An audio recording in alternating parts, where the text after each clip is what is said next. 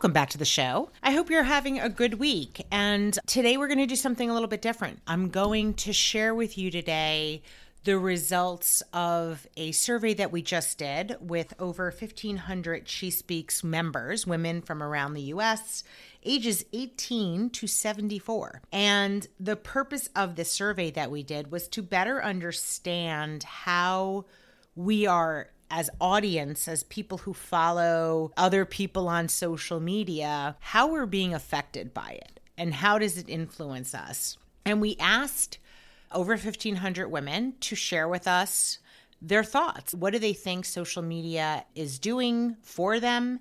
How is it impacting them? And there were four key areas we decided to ask about. One area was related to work life and career. Another was health and wellness. And then politics and voting. And finally, we also delved into shopping. So, we're going to start off the show with some clips from an interview that I did with Marketing Brew or Morning Brew. If you're familiar with them, you may not be. They are a publication that comes out every day and is really geared towards people who work in the advertising, marketing, branding world. And so, we're going to have a few clips from that about the study that we did with our She Speaks community related to how they are being impacted impacted by people they follow on social media. We cover health and wellness, political and the voting arena, in shopping, and in work and career. So you'll hear a few clips from that we've been really fascinated with this idea of the impact that influencers and creators are having on how we do everything from shop to how we take care of our health to how we think about political issues and voting, and also how we think about work and career. So we just finished a study that really tried to get much more insight into how we are being affected as,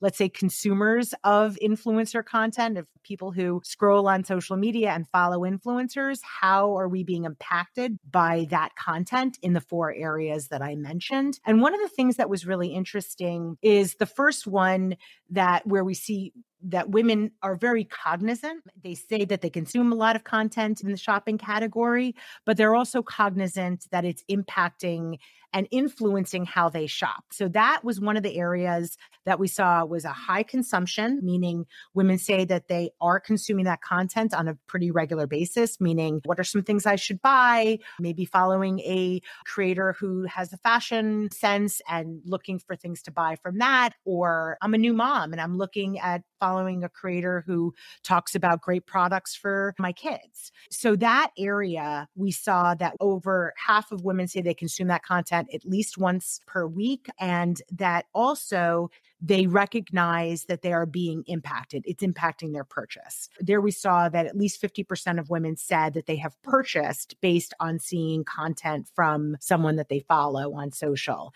That increase of, of just saying that 50% that say that they buy something based on someone else's social media post, an influencer they follow, just that number over the last year has gone up from 23%. And just in one year. And I think that's a really interesting indicator that we are becoming much more cognizant of the fact that people who we follow in social media, creators, influencers, are impacting what we're going to buy.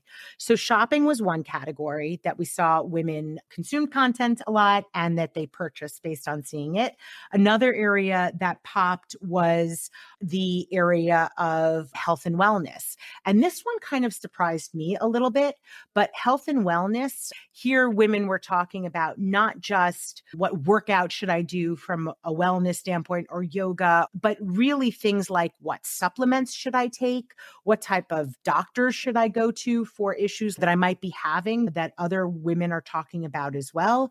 So it really is not just the idea that women are looking to influencers or content creators to give them thoughts on a workout routine, but also actually on things that they should be doing from a health perspective. And that area we saw again, over 50% of women say that they consume that content on a regular basis. And over 50% of women said that they have bought products or services based on influencers that they follow.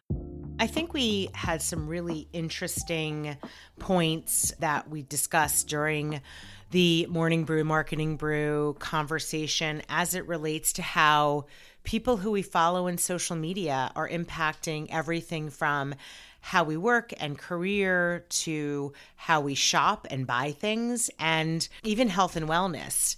Another area that we are seeing an impact is going to be very important because we have an election coming up for 2024 and we also asked women to talk to us about how they were impacted by people who they follow in social media as it relates to maybe how it's swaying their opinions in voting and politics. And it sounds like women are not as likely to consume this kind of content. We had just under a third, so 32%, one in three women who say that they consume or look at this content from an influencer, from somebody on social media related to politics and voting, but just 15% say that they rely on it in terms of making a decision about who to vote for. So I think that's really interesting that a very small percentage say that they actually rely on it in terms of their perspective to for who to vote for.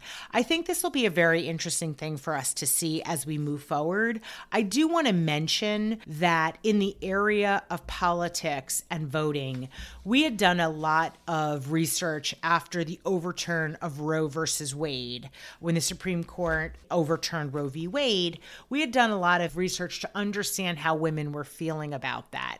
And we had a very high percentage of women. I think we may have even covered this on a prior podcast episode we had a lot of women who said that they did not agree with the overturn. But what's interesting is we had about 70 or so percent of women who said they did not believe with the overturn of Roe v. Wade. There was, I think, about 10% who said that they agreed with the overturn of Roe v. Wade, and the rest just weren't sure. They didn't know. But we asked women also to talk to us about whether they felt like their voices were considered um, more or less than men's voices when it comes to government and politics. And 68% of women said that they felt like women's voices were considered less than male voices. And that might also explain why 35% say that they're more likely to vote for a woman than they might have been five years ago, while only 3% said that they were less likely to do that. So you have more than one out of three women says they're more likely to vote for a woman than they would have five years ago, and just 3% who said that they're less likely to do so. And 52% believe that having women in government definitely helps traditional women's causes. That is down, actually, from 66% in 2015. So we asked a very similar question in 2015. This was on the lead up to the 2016 elections. As you will remember, Hillary Clinton was running. So we wanted to understand whether women felt back then that having women in government would help women's causes. And back then, 66% of women who we surveyed said, yes, I do think that having women in government would help move forward women's causes. And when we asked that same question earlier this year, we found that 52%, a 17 point drop from 2015, felt that having women in government actually helped women's causes. And I do think that there is a connection between the overturn of Roe v. Wade, which is a big issue, and we did see that come up significantly. The abortion rights issues came up significantly in the elections that we just had on November 7th. There's been a lot of discussion about how candidates really campaigned on the idea that they were pro choice. They were going to push that forward. And a lot of those candidates were successful in winning the elections that they were running in.